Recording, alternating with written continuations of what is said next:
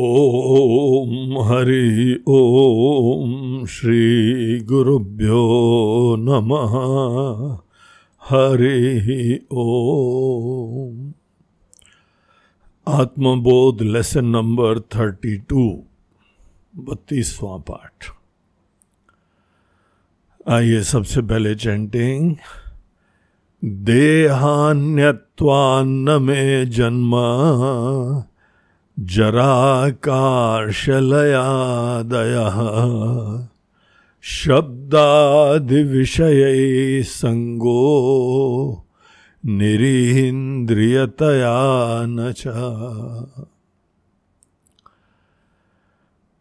देह अन्यत्वात् न मे जन्म जरा कार्श लय आदय। शब्दादि विषय ही संग निरिंद्रियतया न च। तो अभी तक हम लोगों ने देखिए, देखा है आत्मबोध में कि आत्मा के ऊपर अनात्मा के धर्म आरोपण करके ही हम लोग छोटे हो जाते हैं। तो ये बात हम लोगों को पिछले श्लोकों में दिखाई गई। अगर हम लोगों को ये बात बहुत अच्छी तरीके से स्पष्ट हो गई है तो अब हमको आगे करना क्या है? तो उसमें एक चीज़ यहाँ पे बहुत महत्वपूर्ण होती है कि अभी हमको अपना एक नया ज्ञान प्राप्त हुआ है। लेकिन आज तक तो हम जी रहे थे। और वो भी हमारे अंदर एक विपरीत भावना उत्पन्न हो गई थी। वो विपरीत भावना बहुत ही दृढ़ हो जाती है, क्योंकि वो हम हैं। और जो भी हम होते हैं, वो हमारे जीवन का फाउंडेशन होता है। और इतनी डीप हमारी साइकी में ये परकोलेट कर जाती है धारणा कि इसको केवल एक बार छोटे से ज्ञान से कोई बहुत ही इंटरेस्टिंग हमको ज्ञान मिल गया। हम्म, उतने मात से ये जाती नहीं है क्योंकि बहुत डीप रूटेड हो गई है। हम्म, हम लिटरली अपनी ही धारणा से हिप्नोटाइज्ड हो जाते हैं। हिप्नोटिज्म में क्या रहता है कि हम किसी चीज़ में इतना मोहित हो जाते हैं कि वो बिल्कुल दृढ़ समझते रहें और उसी के हिसाब से फिर हम इमोशंस भी ऐसी आते हैं धारणा भी ऐसी आती है, अनुभूति ऐसी होने लगती है। तो क्योंकि इस प्रकार की ये संभावना होती है, इसीलिए हम अच्छी तरीके से समझें एक एक पॉइंट के बारे में रीजंस भी जाने क्लैरिटी हो जाए। इसको सतत बोलते रहें, ये जानते रहें फील करते रहें कि जैसे बाकी सब चीज़ें दृश्य बुद्धबुदे की तरह हैं नश्वर हैं चेंजिंग है, वैसे ही हमारा शरीर आदि भी चेंजिंग है। ये अपने अंदर जानने के बाद ही इसका निगेशन होता है। और तभी जाके अपने आप को हम जो वस्तुतः हैं, वो समझ पाते हैं। तो अब यहाँ पे बत्तीसवें श्लोक में क्या बोलते हैं कि अब हमको एक एक उपाधि को लेके डेलिबरेटली ये अफर्म करना चाहिए कि ये हम नहीं हैं। अभी तक तो बोल रहे थे हम इससे अलग हैं और ये उपाधि नश्वर है। लेकिन अब यहाँ आचार्य बोलते हैं थर्टी टू श्लोक ऑनवर्ड में एक एक चीज़ को, महत्वपूर्ण चीज़ को लेके बोलते हैं कि ये आप अनुभव करिए, ये फील करिए, ये अफर्म करिए कि ये हम नहीं है। इसको लाइटली नहीं लेना। हमको देह के साथ टोटल जो है नोशन का डिटैचमेंट चाहिए। वो जो अभी तक की ऐसी भावना हो गई थी, ना, हम देह ही हैं तो देह को कितना प्यार करते थे। देह को कुछ हो जाए तो उसको संभाल के रखते थे। वो तो आगे भी करेंगे, लेकिन नॉट एज एन मी हम मैं की तरह से अब नहीं करेंगे उसको। अब उसको हमारी एक बहुत ही सुंदर काम की उपाधि की दृष्टि से हम करेंगे। इन दोनों के अंदर भेद होता है। किसी को मैं ही समझ लेना या किसी को मेरा समझ के जीना। हम्म। तो देह को मेरा समझ के जीते रहिए, अभी उसमें कोई इश्यू नहीं है, कोई विद्वेश का विषय नहीं है। लेकिन भूल केवल इतनी हो गई थी कि ये हम है। तो यहाँ जो है, हमको थर्टी सेकेंड श्लोक में इस पॉइंट को बता रहे हैं कि देहान्यत्वात् न में जन्म जरा कार्य लय आदया जब हम देह नहीं होते हैं तो देह के जो जो हम धर्म होते हैं? आप उन सब धर्मों का विचार करिए क्या होते हैं देह के धर्म हाँ? देह विकारी होता है, षड विकारवान तो उसका जन्म होता है, फिर वर्धते हाँ? तो देह है समथिंग विच इज़ बॉर्न और फिर उसकी वृद्धि होती है, पहले छोटा सा होता है, बचपन का, बड़ा प्यारा सा, मासूम सा। है? फिर उसके उपरांत धीमे धीमे जवानी आती है, फुली ग्रोन एंथुजियास्टिक डायनेमिक फिर धीमे धीमे शरीर के विकार चालू होते हैं।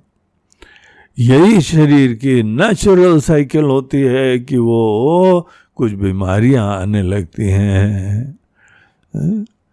बॉडी नेचुरली डिग्रेड करने लगती है। हाथ वैसे, पैर वैसे, आँखें वैसी, कान वैसे। जैसे शुरुआत में थे वैसे नहीं रहते हैं। दांत धीमे धीमे गिरते हैं, बाल धीमे धीमे गिरते हैं। हम्म? तो ये क्षय का प्रोसेस चालू होता है। और फाइनली लय लय मीन्स डेथ शरीर एक दिन हम लोग को छोड़ना है। ये हम लोग को शुरुआत से एजुकेशन मिलेगी। I will not be taken with surprise ये सदैव ध्यान रखना चाहिए और अपने सब लोगों को भी ध्यान रखना चाहिए। दूसरों के बारे में भी हमको रखना चाहिए। देखिए, हम सिंपल ये बोलते हैं, ये देह नहीं है, ये देह नहीं है, ये देह नहीं है। देह नहीं है वो तो ठीक है, देह के धर्म भी हम नहीं है, वो हमारे नहीं होते। आप केवल इसी बॉडी को देख के बोलते रहिए I am not this body बोलते ठीक है, बहुत अच्छी बात है। लेकिन हमारा बर्थडे आ रहा है you are cordially invited to my birthday तो बोलते भाई, फिर सोचो कि तुम अभी भी बॉडी के साथ जुड़े हुए हो। बॉडी का ही तो बर्थडे होता है ना। फिर हमारा ये बोलना है कि हमारा डिसोसिएशन हो गया I am not the body I understood this point very nicely well अगर आपने बहुत अच्छी तरह समझ लिया है तो किसका जन्म मना रहे हो बेटा? तो फिर ये मत बोलो कि हमारा जन्म हुआ है। कोई पूछे what is your date of birth उस समय आता है दिमाग में, क्या?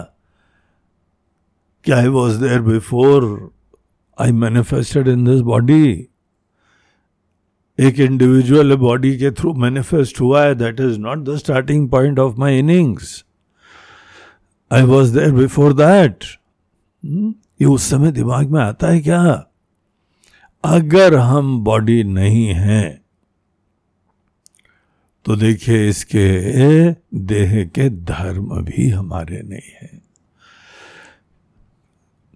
तो ये बात को यहाँ पे बत्तीसवें श्लोक में बोल रहे हैं कि आप एक एक उपाधि को लीजिए और उसके धर्मों का निषेध करिए। बहुत इंपॉर्टेंट होता है, तभी जाके हमारी उपाधियों से टोटल डिसोसिएशन होता है। अब देखने के लिए हम बोलने लगे कि ये बॉडी नहीं है, लेकिन जन्म भी है, बुढ़ापा भी है, बीमारी भी है और मृत्यु भी हमारी है।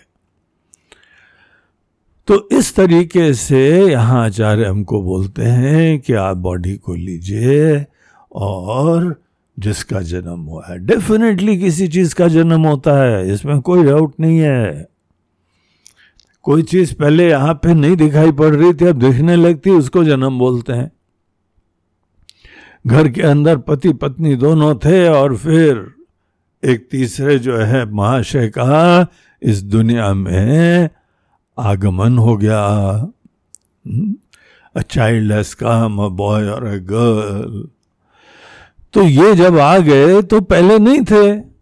ऐसी कोई भी चीज़ हो जिसका पहले एग्जिस्टेंस नहीं दिखाई पड़ता हो देन सडनली उसका एग्जिस्टेंस दिखाई पड़ने लगे that is called the birth तो डेफिनेटली किसी का बर्थ हुआ है। और थोड़े दिन बाद यहाँ पे घर के अंदर पूरी फैमिली थी with all the grand children and what not and then suddenly एक हमारे घर के वृद्ध सज्जन ही एक्सपायर्ड कैसे वर्ड्स हैं देखिए एक्सपायर्ड डेड गॉन वो ऐसे चले जाते हैं कि इस देह के अंदर दोबारा वो दिखाई नहीं पड़ते हैं। देह भी पूरा जो है वह बिल्कुल निष्क्रिय हो जाता है और निर्जीव हो जाता है। और अगर हम लोगों ने उसका क्रियाक्रम नहीं करा तो एक नेचुरल डिके होगा धीमे धीमे सड़ने लगेगी बॉडी बदबू आने लगेगी। अब एक सज्जन का जो है, उनको, उनकी पत्नी बहुत प्रिय थी, उसका देहांत हो गया तो उन्होंने क्रियाक्रम ही नहीं करा, दबा के रखा घर में। सब लोगों को अड़ोस पड़ोस वालों को पता लग गया है, क्या तुम्हारे घर में ऐसे भयंकर बदबू आती है? रिपोर्ट रिपोर्ट करी गई, इनकी पत्नी भी बहुत दिन से नहीं दिखाई पड़ी और बड़ी भयंकर बदबू आती घर में। तो इन्वेस्टिगेशन हुआ तो पता लगा लाश ही रखी हुई है। तो स्वाभाविक रूप से खत्म होने लगती है। दिस इज़ द ट्रूथ यही दुनिया का नेचर है। तो यहाँ पे कोई जाता भी है। कोई आता भी है, कोई जाता भी है, कोई यहाँ वृद्धि को प्राप्त होता है, कोई क्षय को प्राप्त होता है। And this old age is such a problematic stage धीमे धीमे जो इतना एंथुजियाजिक था डायनेमिक था, सब शरीर के अंग प्रत्यंग ढीले पड़ने लगते। And incidentally the mind doesn't get old तो मन के अंदर जो है माइंड तो हमारे साथ सूक्ष्म शरीर के अंतर्गत का है ना, जो जीव के साथ निकल जाता है। दूसरे शरीर में भी वही मन रहता है।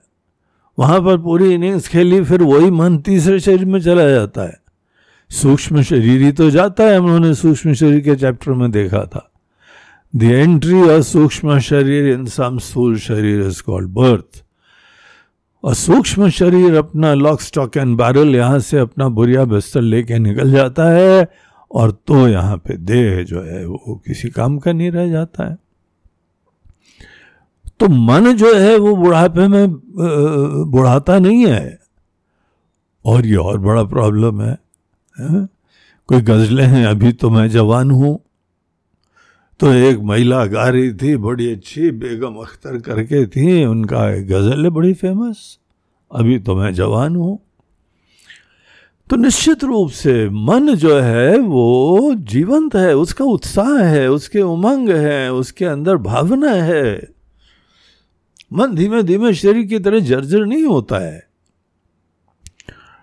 और शरीर हो गया तो इनकैपेसिटीज आ गई।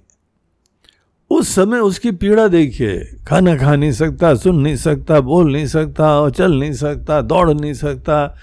पहले पहाड़ पे दौड़ जाता था, धनाधन, अब तो डंडा लेके अपने बेडरूम से बाथरूम तक भी डंडा लेके जाना पड़ता है। पीठ झुकी हुई है, पूरा सपोर्ट उसका कर रहा है। तब पता लगता है बुढ़ापा आ गया है। ना तो जब बुढ़ापा आता है, जब अनेकों प्रकार की डिजीजेज आती हैं और जब यहाँ पे डेथ आती है, उससे क्या है, हमारा जो है निदान क्या है, छुटकारा क्या है? क्या सोल्यूशन है जिस समय किसी को ऐसा भयंकर, दयनीय, अनेकों लोग तो जो है अपने माता पिता को किसी ओल्ड एज होम में छोड़ के आ जाते हैं। यद्यपि ये हम लोगों का अपना इंडियन कल्चर नहीं है, हम तो साथ पूरा परिवार निभाता है। एक वृद्ध का घर के अंदर अस्तित्व शोभा वाला होता है। लेकिन ठीक है, अब किसी के वहाँ दोनों पति पत्नी काम करते हैं और सब दोनों जने इधर उधर घूम रहे हैं। अब माता जी को, पिताजी को कौन खाना खिलाए, दवाई खिलाए टॉयलेट कराए बेड में ही जो है वो गंदा हो जाता है, उसकी सफ़ाई करो। तो कई बार अनेकों लोगों के लिए वेस्टर्न कल्चर ही ऐसा है कि हम बोला, भाई, इनके लिए व्यवस्था ज़रूर करेंगे। I have got my own life यही तो हमारा टाइम है। इसीलिए वो लगे रहते हैं और पता लगा ये बेचारे बुढ़ापे में पड़े। ना what is the solution of old age अब खुद अपनी व्यवस्था कर लीजिए या ओल्ड एज होम की व्यवस्था कर लीजिए लेकिन जब ये बुढ़ापे के अनेकों प्रकार के विकार आते हैं, बुढ़ापे के अनेकों कॉन्सिक्वेंसेस झेलने पड़ते हैं, उसे तो कोई निदान नहीं है ना। और इसी तरह से यहाँ कोई मर रहा है, मृत्यु के समय भी आप क्या कर सकते हैं? यू आर सो हेल्पलेस आपने बहुत पैसा कमा लिया you have got the best doctors and best hospitals in the world आपके पास क्या डॉक्टर भी मर रहे हैं भैया? कोई कुछ नहीं कर सकता है। क्या बेस्ट हॉस्पिटल्स के डॉक्टर्स की डेथ नहीं होती? क्या बीमारी नहीं होती क्या? And nobody can help ज़्यादा ज़्यादा ओल्ड एज पेंशन का जुगाड़ कर लेंगे, व्यवस्था कर लेंगे। तो ये जो बुढ़ापा है, बीमारी है, मृत्यु है इसका यहाँ पे एक काट ढूंढा गया। इसका सोल्यूशन है discover the real me and detach fully and completely ये हमारा जो है, हमने अभी तक देखा इतने रीजन देते लॉजिक कि I can not be this body लेकिन the consequences of taking myself to the body वो अभी भी लिंगर कर रहे हैं। तो बुढ़ापा है, ठीक है, लेकिन हमारा बुढ़ापा है। इज़ दैट ए ट्रूथ मृत्यु है वो, ठीक है, किसी चीज़ की होती भी है, लेकिन हमारी मृत्यु होती है। यहाँ पे आत्मा का ज्ञान आता है। तो जन्म भी हमारा नहीं होता है one has to see this very very clearly जिस समय यहाँ वृद्धि होती है, क्षय होता है और फिर बुढ़ापा आता है। हम्म? बुढ़ापा भी जब आता है तो उस समय भी ये क्लियरली जानिए कि हम नहीं है ये। ये हमारा नहीं है। उस समय क्या हमको अपना अस्तित्व इस वृद्ध शरीर से अस्तित्व अलग दिखाई पड़ता है? हमको अस्तित्व तो बहुत क्लियरली इतना क्लियरली देखना चाहिए कि हमारा बुढ़ापा होता ही नहीं है। हम हमको इतना क्लियरली देखना चाहिए डेथ के समय भी कि हम बिल्कुल अपने अंदर शांत रहें कि हमारी डेथ नहीं हो रही है। भगवान कृष्ण अर्जुन से बोलते हैं कि अर्जुन, बहुनी में व्यतीतानी जन्मानी तवचा अर्जुना। अर्जुन, हमने भी बहुत बार शरीर धारण करे हैं, तुमने भी बहुत बार शरीर धारण करे हैं। तान्य हम वेद सर्वाणी, हम सब जानते हैं। हमारे वार्डरोब से एक हमने चोरा लिया, पहन लिया, कोई खेल खेला और फिर उसको छोड़ दिया। हमको कोई तकलीफ़ नहीं होती। एंड बाय द वे केवल इंसान ही जो है ना, बुढ़ापे में मृत्यु में रोता है। आप किसी जानवर को देख लो। They die so coolly so quietly जैसे कोई फ्लेम एक्सटिंग्विश हो रही है ना धीमे धीमे एंड में थोड़ी फ्लिकर करती है, उसके बाद निकल जाती कोई, हाय पिताजी आए बाबूजी आए माता जी अरे मम्मी, डैडी, कोई नहीं बोलता ऐसा। अगर कोई सांस अटक रही हो तो थोड़ी देर सांस जो है झटके मारेगी, उसके बाद खत्म हो जाएगा। केवल इंसान, क्योंकि हमारे अंदर ये विपरीत ज्ञान that I am this body ये नोशन बहुत डीप हो गया है। एंड दे फोर बॉडी के जितने धर्म है ना, सब हमारे हो गए। तो आचार्य बोलते हैं it's not enough to say I am not the body ये बहुत इंपॉर्टेंट होता है कि बॉडी के जितने धर्म हैं, जितने विकार हैं जो जो कॉन्सिक्वेंसेस लिमिटेशंस होते हैं, खुशी भी होती है। शरीर के धरातल की खुशियाँ भी होती हैं और शरीर के धरातल की पीड़ाएँ भी होती हैं। जब हम ये बोलते हैं कि I am not this body so you have to accept the whole baggage ये थोड़ी है कि केवल पार्शियली बोल दो। बॉडी को देखते हुए am not this body I am not this body तो उस समय, जिस समय हमारी बीमारी होती है, उस समय जब बुढ़ापा आ गया है और जब मृत्यु हो रही होती है, जन्म जरा मतलब बुढ़ापा कार्य मतलब कि अनेकों बीमारियाँ, क्षय और लय, था डेथ तो ये सब जब हम देह अन्यत्वात, क्योंकि हम देह से अन्य हैं तो इन चीज़ों में भी हमारा कोई लेना देना नहीं है। I have to feel see clearly my separate independent existence तो ये देह के बारे में पहली लाइन है, क्योंकि हम देह से अन्य हैं, इसीलिए हमारा जन्म, बुढ़ापा और क्षय या कोई मृत्यु हमारी नहीं होती है। ये फ़र्स्ट लाइन में। सेकेंड लाइन में देखिए क्या बोलते हैं? शब्दादि विषय ही संगो निरीन्द्रियतया न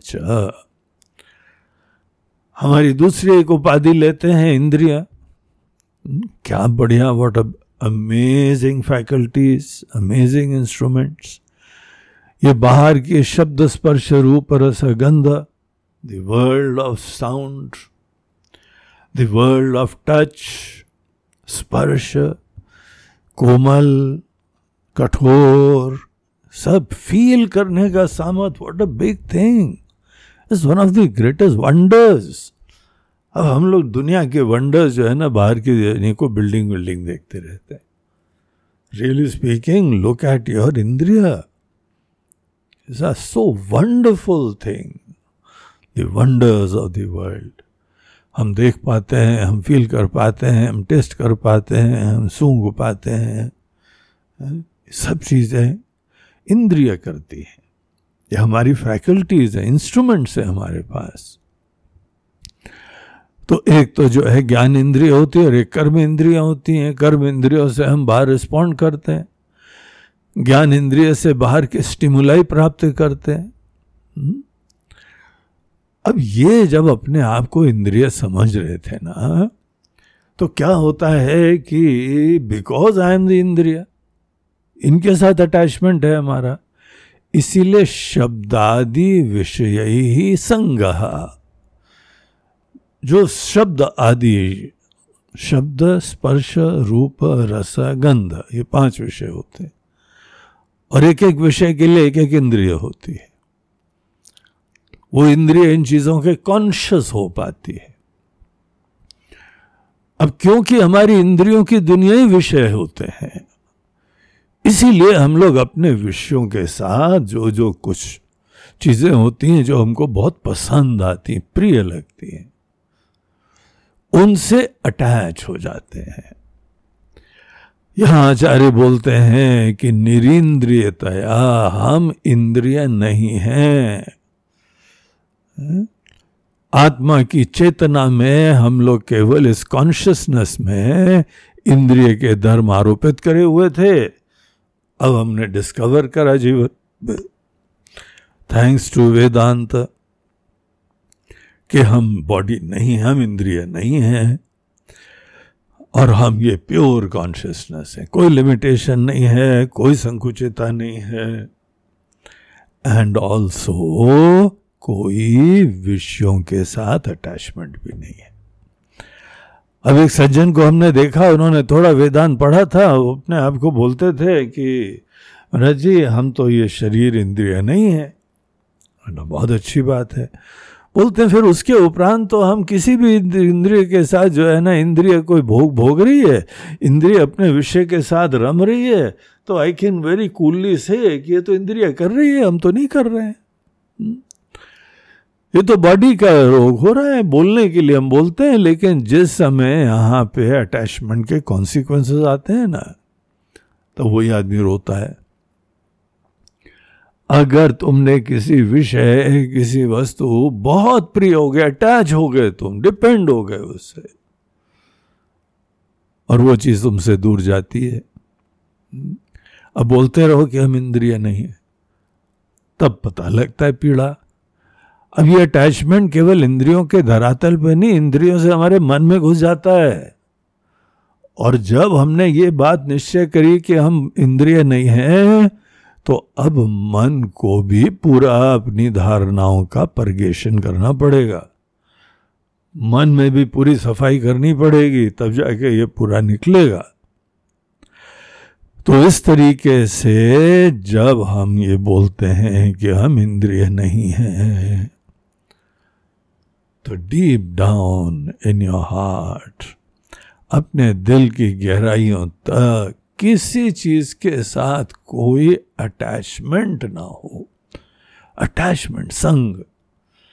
संग पता क्या होता है? एक ऐसा प्रेम जहाँ पे आप डिपेंड होते हैं। डिपेंडेंस बड़ा, फिर उसके बगैर हम जी नहीं सकते। जिसके साथ अटैचमेंट हो जाता है, ऐसा एसोसिएशन हो जाता है, उसके बगैर हम जी नहीं सकते और इस अटैचमेंट को लोग अनेक बार प्रेम कहते हैं। बोलते प्रेम नहीं होता है। This a profound difference between love and attachment attachment से सदैव अपने पूर्णता खुशी के लिए करा जाता है। हम अटैच होते हैं अपनी खुशी के लिए। और दूसरे का देखभाल कर लेते हैं, कोई भी दाना पानी डालते हैं और व्यवस्था करते हैं सुंदर सुंदर बातें बोलते हैं, हम एश्योर करते हैं कि ये चला ना जाए बस हमारे जीवन से।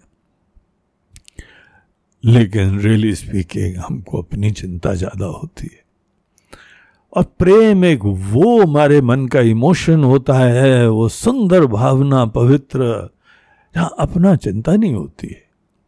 अगर यहाँ से कोई व्यक्ति चला जाए और आपके जीवन में व्यक्तिगत रूप से कोई अभाव नहीं हो तो पता लगता है आपका संबंध उसकी खुशी के लिए था। प्रेम बड़े पूर्णता से होता है। प्रेम आसान थोड़ी है। प्रेम बड़ा डिवाइन होता है। लेकिन प्रेम में अपनी पूर्णता जब होती है, तभी टोटल निस्वार्थता होती है। सेल्फलेस होता है वो। और attachment is always full of dependence